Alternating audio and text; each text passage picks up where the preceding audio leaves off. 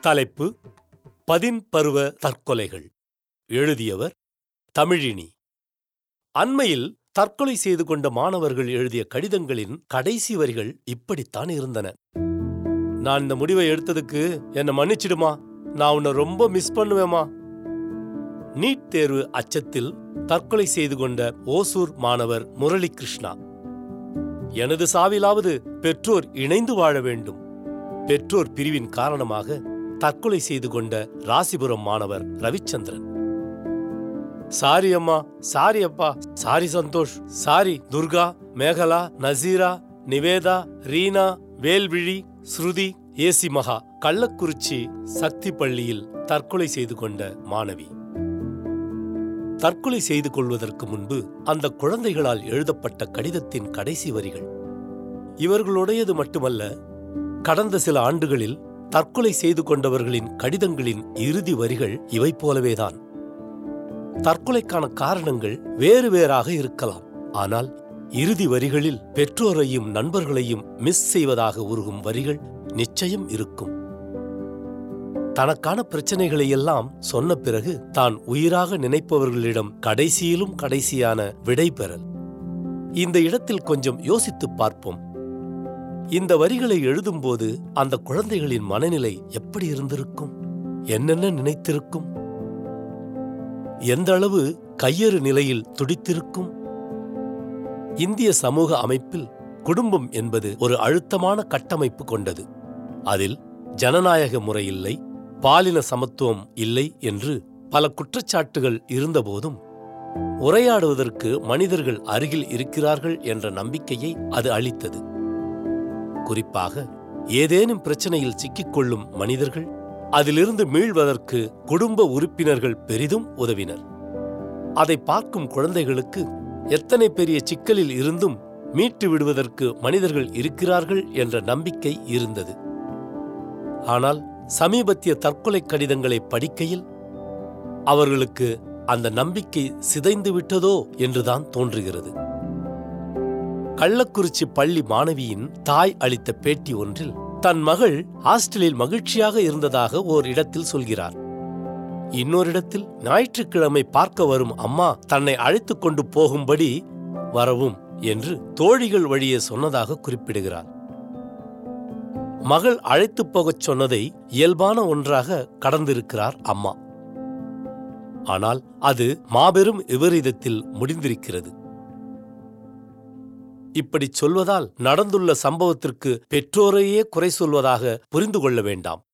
எப்படியான சூழ்நிலையில் இருந்து குழந்தை என்ன சொல்கிறது என்பதை கவனித்துக் கேட்க வேண்டியது தவறிப்போயிருக்கிறது இதையே கொஞ்சம் மாற்றிக் கேட்போம். ஒரு குழந்தை ஏதோ ஒரு பிரச்சனையில் இருக்கிறது என்பதை அது சொல்லித்தான் பெற்றோர் தெரிந்து கொள்ள வேண்டுமா? குழந்தையின் நடவடிக்கை பேசும் சொற்கள் அல்லது அதிக மௌனம் அல்லது கோபம் போன்றவற்றிலிருந்து புரிந்து கொள்ள முடியாதா?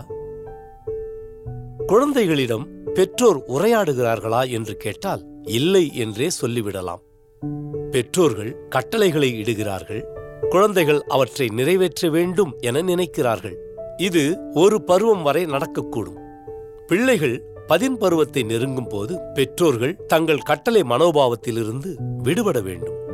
நீட் தேர்வு அச்சத்தில் தற்கொலை செய்து கொண்ட பெரும்பாலானோருக்கு தங்கள் குடும்பம் தன் அச்சத்தை புரிந்து கொள்ளும் என்ற நம்பிக்கை இல்லை. சின்ன ஏமாற்றம் அடைந்ததை முகமே காட்டிக் கொடுத்துவிடும் எனும்போது தற்கொலை எனும் பெரிய முடிவை எடுக்கப் போவதை பெற்றோர்கள் எப்படி உணராமல் போகிறார்கள்?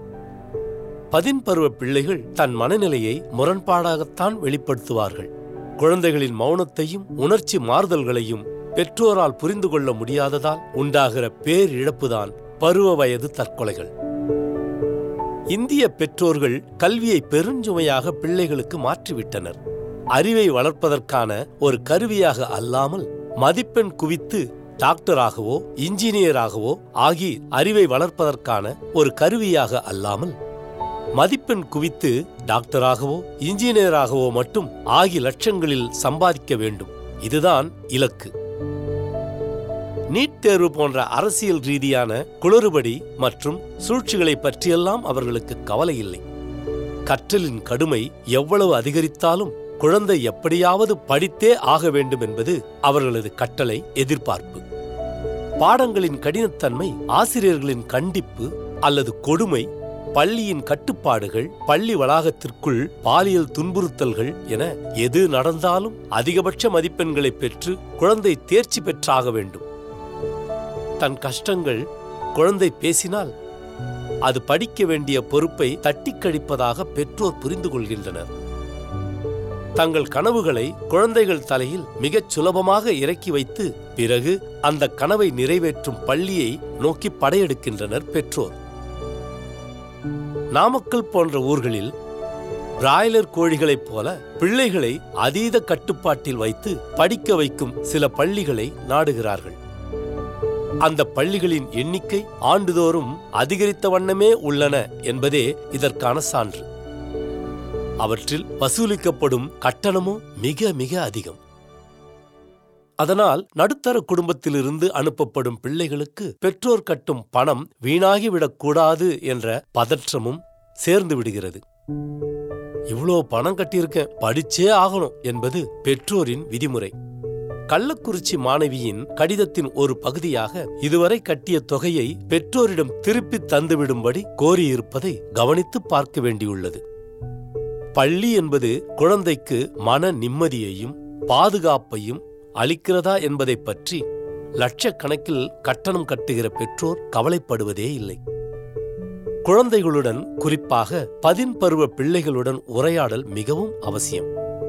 அவர்கள் என்ன நினைக்கிறார்கள் விரும்புகிறார்கள் சொல்ல வருகிறார்கள் என்பதை காது கொடுத்து கேட்க பெற்றோருக்கு பொறுமையோ நேரமோ இருப்பதில்லை. இதனால் எல்லாவற்றையும் மனதிற்குள்ளேயே அழுத்தி வைத்து புழுங்கும் நிலை உண்டாகிறது. எனக்கு தெரிந்த பதின் பருவத்தில் உள்ள ஒரு பையன் வாட்ஸ்அப் ஸ்டேட்டஸில் தினந்தோறும் விரக்தியான வரிகளையே வைத்துக் கொண்டிருந்தான். பேச்சு கொடுக்கும்போது அவனின் அம்மா அப்பாவிடம் ஒரு வாரமாக சண்டையாம். அவன் ஒரு நாள் முழுக்க சாப்பிடாமல் இருந்தும் கூட பெற்றோருக்கு தெரியாதாம். அவனுக்கு தெரியாமல் பெற்றோர் பார்வைக்கு இதை கொண்டு சென்றபோது விழித்துக் கொண்டார்கள். அடுத்த வாரத்தில் இயல்புக்கு திரும்பிவிட்டான். பிள்ளைகள் தங்களின் மனநிலையை சின்ன சின்ன அறிகுறிகள் மூலம் எப்போதுமே வெளிப்படுத்திக் கொண்டுதான் உள்ளனர். அதை கவனிக்க வேண்டிய பெற்றோரும் சுற்றோரும் வேறு எங்கோ சுழன்று கொண்டு உள்ளோம். அதை சரி செய்து கொள்வோம். பதின் பருவத்தில் காதல் உணர்வுகள் வருவதெல்லாம் இயற்கையானதுதான். எல்லா குழந்தைகளுக்கும் வந்தே தீரும் என்றும் சொல்ல முடியாது. யாருக்கும் வரவே வராது என்றும் சொல்ல முடியாது. ஒருவேளை வந்துவிட்டால் உடனே குற்றவாளியாக்கி கூண்டில் நிறுத்தி விடாதீர்கள். இந்தியாவில் இன்று அதிக அளவில் குழந்தை திருமணங்கள் நடைபெறுகின்றன. பதிமூன்று பதினான்கு வயதில் ஒரு சிறுமிக்கு திருமணம் செய்து வைக்க தயாராக இருக்கும் சமூகம் அவ்வயதில் காதல் மட்டும் வந்துவிடக்கூடாது என கட்டுப்பாடு விதிப்பது முரணானது. பதின்பருவத்தில் காதல் வயப்படும் குழந்தைகளின் பெற்றோர் இன்னும் அதிகமான நட்போடும் அன்போடும் அரவணைத்து வழிநடத்த வேண்டும். இந்த வயதில் இது போன்ற உணர்ச்சிகள் வரும். ஆனால் அதற்கு நாம் முக்கியத்துவம் அளித்து படிப்பை கெடுத்துக் கொள்ளக்கூடாது என பக்குவமாக எடுத்துக் கூற வேண்டும். அதற்குரிய வயது இதுவல்ல காலம் இன்னும் இருக்கிறது என்று சொல்லி சாதக பாதகங்களை விளக்கிக் கூற வேண்டும். நட்போடு பழகுவதற்கான வழிமுறைகளை எடுத்துக் கூறி வழிநடத்த வேண்டும். ஆனால் இங்கே பெரும் வன்முறை காட்சியே உண்டாகிவிடும். குழந்தைகளை வீட்டுச் சிறையில் வைப்பது படிப்பை நிறுத்துவது பள்ளியை மாற்றுவது ஹாஸ்டலில் சேர்ப்பது சொந்த பந்தங்களிடம் புகார் சொல்வது அடிப்பது மிரட்டுவது என உணர்ச்சி நாடகத்தை பெற்றோர் அரங்கேற்றுகின்றனர். இதனால் குற்ற உணர்வுக்கு ஆளாகி குழப்பத்தில் தற்கொலை போன்ற அதீத முடிவுகளை எடுக்கும் அவல நிலைக்கு தள்ளப்படுகின்றனர்.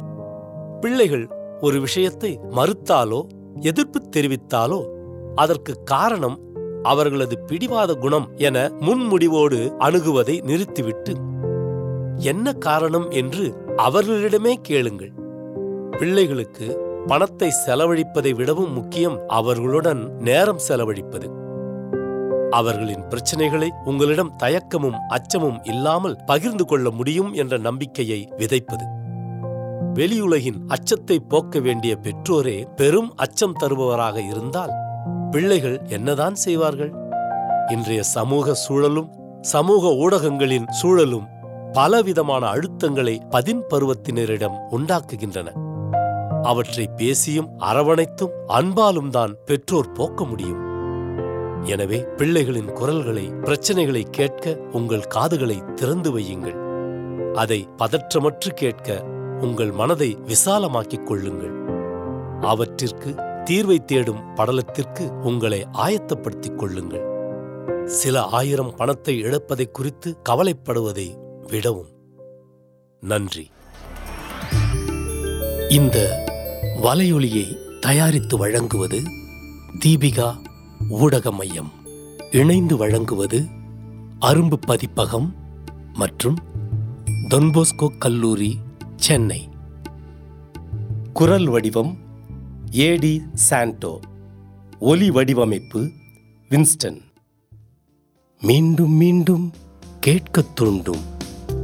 நான் பேச நினைப்பதெல்லாம் தீபிகா தமிழ் பாட்காஸ்ட் வாரம் இருமுறை சந்திப்போம். சிந்திக்க